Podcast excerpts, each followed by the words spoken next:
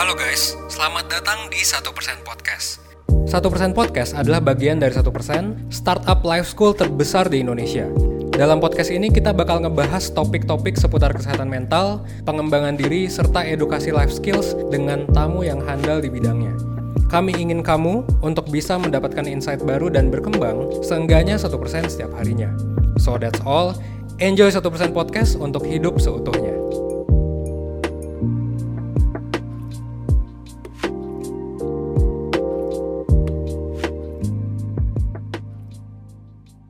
Hai Perseners, balik lagi sama aku Sahila yang akan jadi host di podcast kali ini. Apa kabar Perseners? Semoga baik-baik aja, semangat juga yang lagi puasa. Semoga dalam berpuasa ini kita banyak ambil insight baru. Dengan puasa kita tahu kalau misalkan berprogres ini sangat bermanfaat bagi kita juga. Dan mungkin kalau menjalani proses dengan baik, nanti di akhir akan lebih puas lagi nih dalam mencapai sesuatu gitu.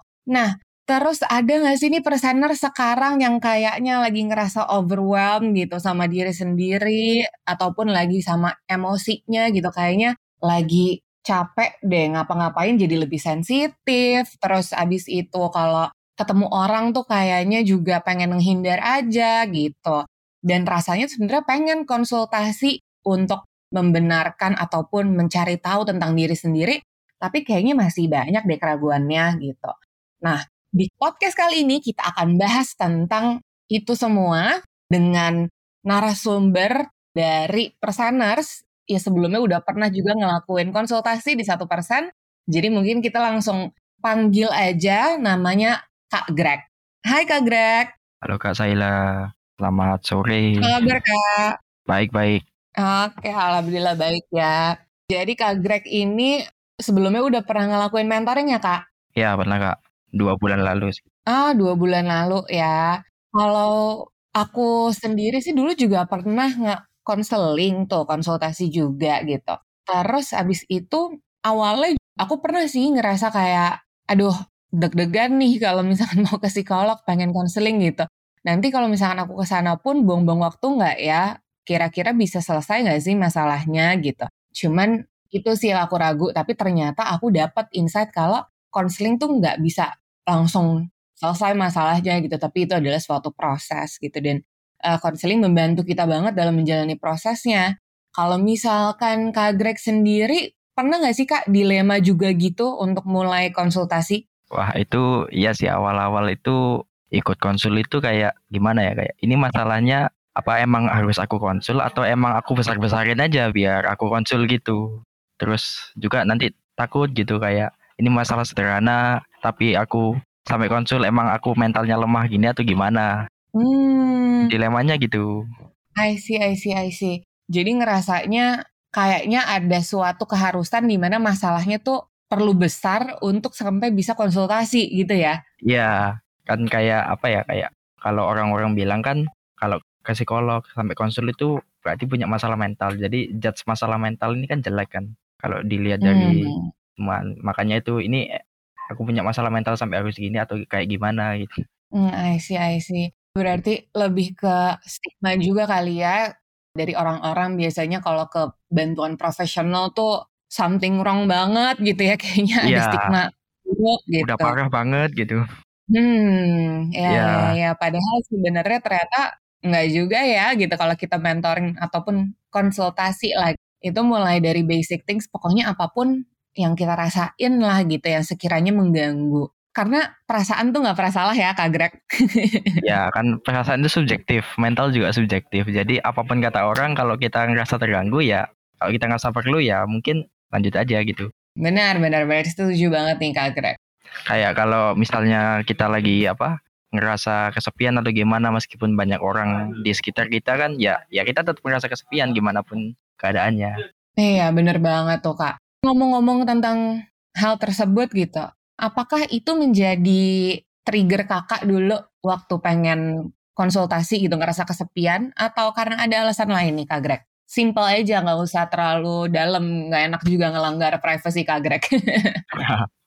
ya mungkin salah satu masalahnya itu ya cuma dari dari kesepian ini itu merambat ke hal, -hal lain ke overthinking ke ke ke mana-mana gitu sampai ngaruh juga ke kehidupan sehari-hari. Hmm, jadi basicnya kesepian dan akhirnya ber, merembet ke mana-mana ya? Ya, rambat ke mana-mana. Udah kesepian terus nggak bisa ngomong sama orang.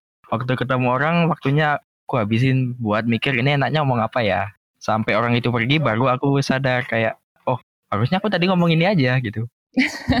nah kayak gitu, jadi nggak terobati. Kebayang-kebayang karena emang kita nih manusia kadang terlalu khawatir akan masa depan atau terlalu menyesal akan masa lalu sampai lupa nih kita tuh punya masa sekarang untuk melakukan sesuatu ya Kak Greg. Nah iya terlalu fokus sama sesuatu yang nggak nggak ada di sini sekarang nggak di depan mata. Iya bener banget. Nah Kak terus kan triggernya lumayan mengganggu ya sampai ke mana-mana gitu merembet akibatnya juga jadinya mengganggu fungsi kita bersosialisasi lah ya gitu. Nah, terus sampai akhirnya berani yakin gitu mau konsultasi itu kok bisa kak? Uh, jadi awalnya kan waktu itu sedikit, sedikit cerita aja kan ini kan saya lagi kerja di apa di Papua di remote area benar-benar di sini tuh kayak harus tiap hari kerja kerja kerja gitu aja kan nah sampai nggak ada hmm. waktu buat me time gitulah nah waktu itu aku kena covid nih untuk ketiga kalinya aku kena covid nih ya langganan ya Iya langganan. Vaksinnya tiga kali, kena covidnya tiga kali. nah terus waktu itu kan karantina nih, karantina covid. Nah waktu karantina itu kan udah apa? Udah punya masalah kesepian itu tadi. Kayak yang dulunya waktu setiap aku kembali ke kamar itu pasti gak tahu kenapa nangis soalnya kesepian, ya nangis soalnya ngerasa sendirian, bener-bener sendiri gitu. Terus ditambah lagi ini karantina, bener-bener di kamar 24 jam gitu. Jadi kan hmm. nggak hmm. bisa mau mau ngomong sama orang juga nggak banyak orang di sana. Terus kok lama-lama mulai menjadi-jadi nih, udah mulai ganggu ganggu aku kerja. Terus ganggu aku juga kayak ganggu-ganggu nafsu makan juga sampai nggak nggak buat makan seharian itu. Jadi kan malah jatuhnya kan nanti takutnya malah tambah sakit, tambah kenapa-napa kayak yang lain gitu. Hmm. Nah terus aku coba nih kayak lihat di YouTube, di YouTube satu persen juga ada. Terus aku lihat ke channel-channel yang psikologi lainnya gitu. Terus aku dapat kesimpulan kalau gini, nomor satu itu yang tadi itu kayak mental itu benar-benar subjektif. Jadi apa pun kata orang, kalau kamu rasanya gitu ya udah gitu, nggak bisa dipengaruhi sama lain lagi. Terus yang kedua, aku ngerasa perlu konseling soalnya itu udah mulai ganggu ganggu kehidupanku, ganggu sehari-hariku, ganggu fungsiku sebagai pekerja di sini.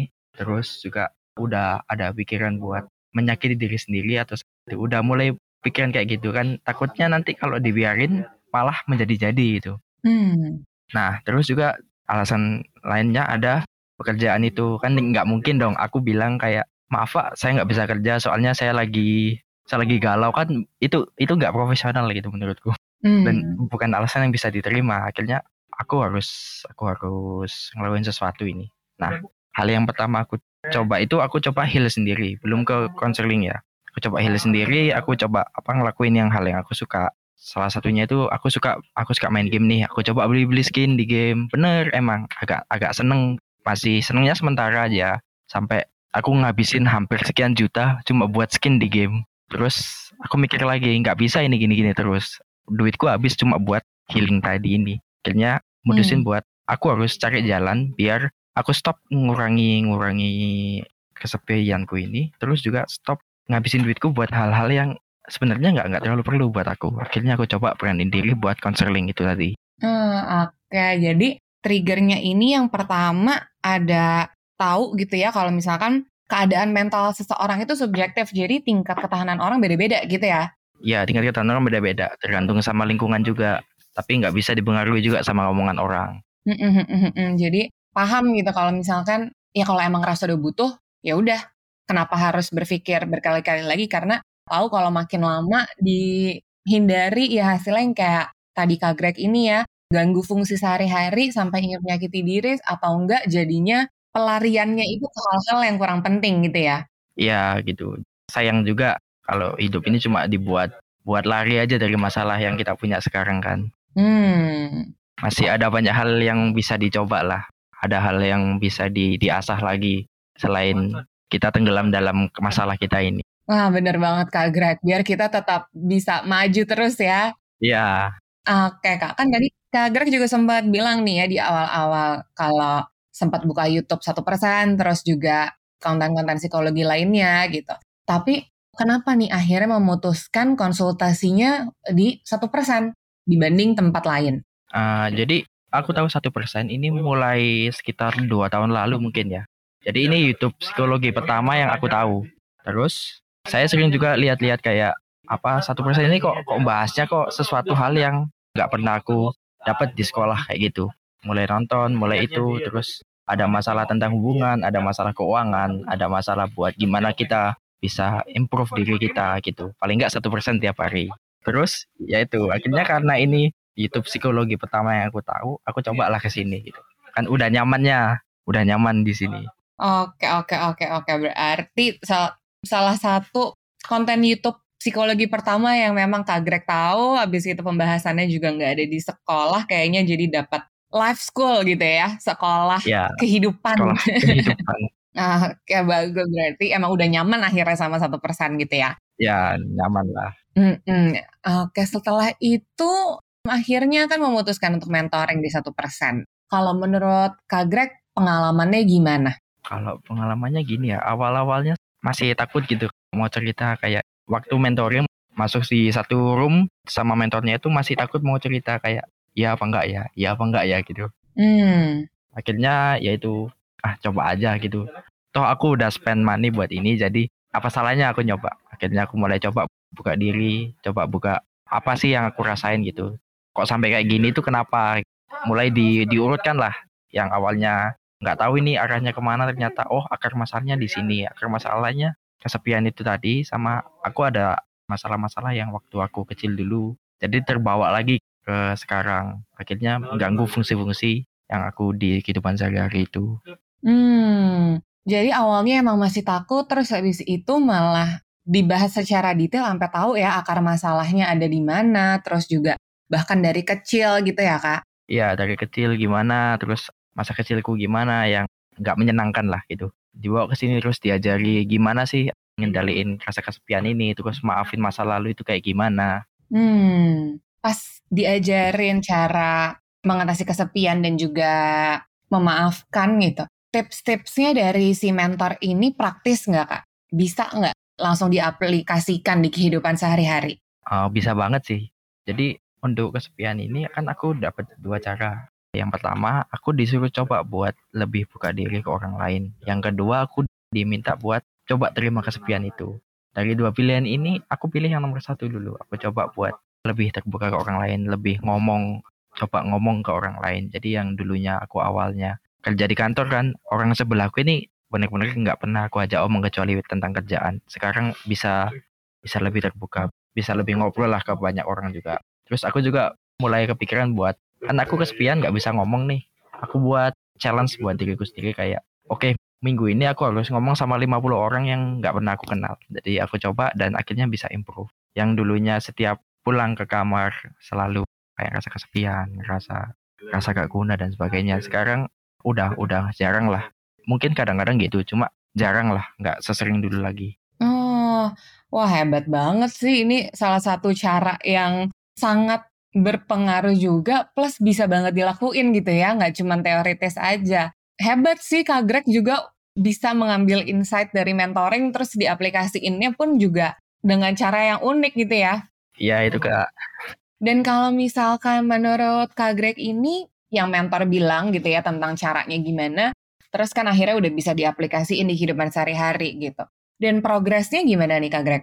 Mungkin progresnya itu kayak belum tentu kalau mentoring langsung selesai masalahnya enggak. Mungkin sekarang lagi berusaha buat ngendaliin rasa kesepian terus nyoba maafin masa lalu yang gak enak itu tadi. Agak sulit sih cuma dicoba sedikit-sedikit dan ya rasanya lebih damai aja, lebih enak aja ngejalani sekarang. Daripada yang dulu apa selalu ada masalah dikit di masa sekarang yang masalah-masalah di masa lalu ini kepanggil semua. Jadi ngikut. Dari masalah yang kecil ini rasanya berat. Sekarang udah bisa kayak milah oh oh gini oh aku harus gini aku harus gini gitu jadi lebih enak aja hmm wah turut seneng juga nih buat Kak Greg kayaknya udah berprogres ya tadi ya setidaknya satu persen setiap hari ya tapi selalu berprogres gitu sampai kayaknya bisa ngerasa damai itu adalah suatu rasa yang mahal banget, bener nggak sih Kak Greg? Iya, nggak nggak bisa dibeli pakai uang. Uang seberapa pun nggak bisa beli rasa damai itu tadi. Mm-mm, gitu dan rasa damai ini sih sebenarnya kalau di kehidupan aku pribadi gitu ya kalau ditanya gitu sama orang lain di dunia ini nanti ke depannya lo mau apa sih? gitu. Aku akan jawab ya gue maunya damai aja gitu tenang hidup gue gitu. Aku pengen banget kayak gitu dan mungkin personers yang lain kalau misalkan terinspirasi gitu ya sama Kak Greg sampai rasanya sekarang bisa lebih damai lagi dan mungkin awal-awalnya masih ragu gitu. Coba aja, tapi mungkin kita bisa bagi dan tanya sama Kak Greg sebenarnya tips and trick sebelum mulai konsultasi ini setelah kakak konsultasi gimana sih? Uh, tips and triknya gini ya. Yang pertama itu coba tulis aja kayak yang dirasain sekarang itu apa sih? Coba aja ditulis itu. Yang dirasain apa sedih, apalagi kecewa atau lagi bingung. Tulis aja semua. Terus yang kedua itu coba tulis apa aja yang mau diomongin waktu mentoring. Soalnya pengalaman pengalamanku kemarin ini aku ada hal yang aku lupa buat mau ngomong gitu kan udah terbawa suasana yang masalah salah itu terus dikasih solusi udah seneng.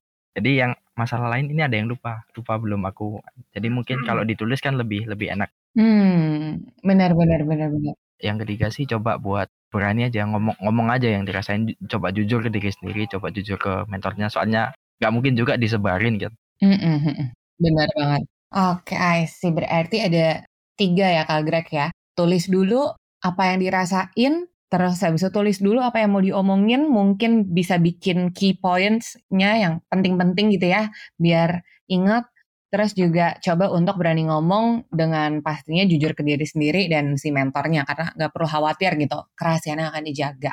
Wah Kak Greg ini hebat nih, emang bener-bener udah punya pandangan yang spesifik gitu ya akan mental health gitu. Dan aku harap presenters juga dapat insight yang bagus dari Kak Greg gitu tentang mental health dibanding kita coba healing-healing yang mungkin belum jelas dan mungkin buang-buang uang gitu ya tapi belum tentu ngaruh bisa banget nih langsung mentoring ataupun konseling aja gitu ya di satu persen karena insya Allah akan ada impactnya nih impactful nih buat persenas gitu. Nah Kak Greg kalau misalkan aku boleh simpulin dari obrolan kita hari ini yang Pertama nih tadi kita sempat bahas gitu ya, kekhawatiran apa sih yang muncul sebelum konsultasi dimulai gitu.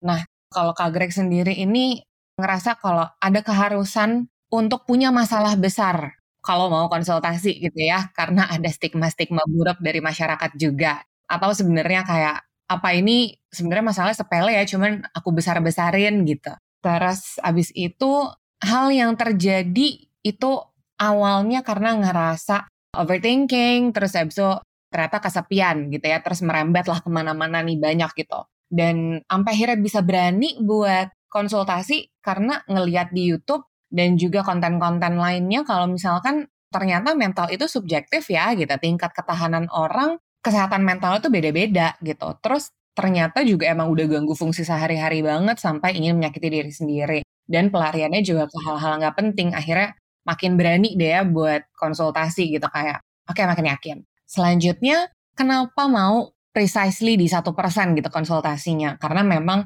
satu persen merupakan salah satu yang memiliki konten psikologi yang Kak Greg tahu dan pembahasannya ini ada hal-hal yang ada di sekolah nih perseners. Jadi seneng karena ada live school dan udah nyaman akhirnya sama satu persen. Akhirnya memilih satu persen untuk tempat konsultasinya Kak Greg. Dan surprisingly waktu udah booking session mentoring bahkan mentornya udah ada gitu. Masih takut untuk cerita ke mentornya gitu. Jadi sebenarnya wajar-wajar aja ya pasti ada rasa deg-degan ketemu orang baru atau bahkan sebenarnya menceritakan tentang dirinya kan pasti nggak gampang gitu perseners tapi tenang aja karena pasti akan dibantu sama mentornya kok ataupun sama psikolognya. Terus akhirnya setelah mentoring setelah konsultasi ngobrol-ngobrol akhirnya bahkan Kak Greg jadi tahu nih sebenarnya akar masalahnya itu ada di mana sih gitu. Karena mungkin overthinking kan biasanya terjadi karena pikiran kita bercabang dan bisa diatasi ketika kita sudah bisa menyimpulkan pikiran kita gitu dan kita tahu dulu nih akarnya ada di mana sih dan bahkan kalau dari Kak Greg kita bisa nyari sampai masa kecil nih seperti apa. Dan dari mentoring ini ada nih pelajaran yang bisa diambil mengenai diajarin cara mengatasi kesepian itu seperti apa dan memaafkan itu gimana sih gitu. Kalau dari mentornya gitu bisa katanya tadi Kak Greg untuk buka diri ke orang lain dulu ataupun terima kesepian. Dan Kak Greg sendiri memilih untuk membuka diri ke orang lain. Dan Kak Greg mencoba untuk ngajak ngomong orang lain gitu, apalagi sadar kalau di kantor nih kurang bersosialisasi, bahkan teman di sebelahnya tadi ya Kak Greg ya belum sempat diajak yeah. ngomong gitu. Akhirnya memberanikan diri dan bahkan nge-challenge nih dirinya sendiri untuk ngomong sama orang baru dengan punya nominal tertentu gitu. Kalau Kak Greg tadi 50 gitu. Wah banget ini hebat gitu ya. Dan akhirnya kalau misalkan untuk pengalamannya overall itu buat Kak Greg tahu juga kalau misalkan masalah pun nggak langsung selesai, tapi berprogres gitu. Dan setelah dicoba sedikit demi sedikit, akhirnya rasanya lebih damai nih perseners. Jadi it's a good thing dan untuk teman-teman perseners yang rasanya kayak masih ragu-ragu juga nih untuk mau konsultasi, belajar aja dari Kak Greg nih. Kak Greg udah sharing banyak banget hal yang mungkin membantu nih perseners, bahkan tadi dikasih tips juga.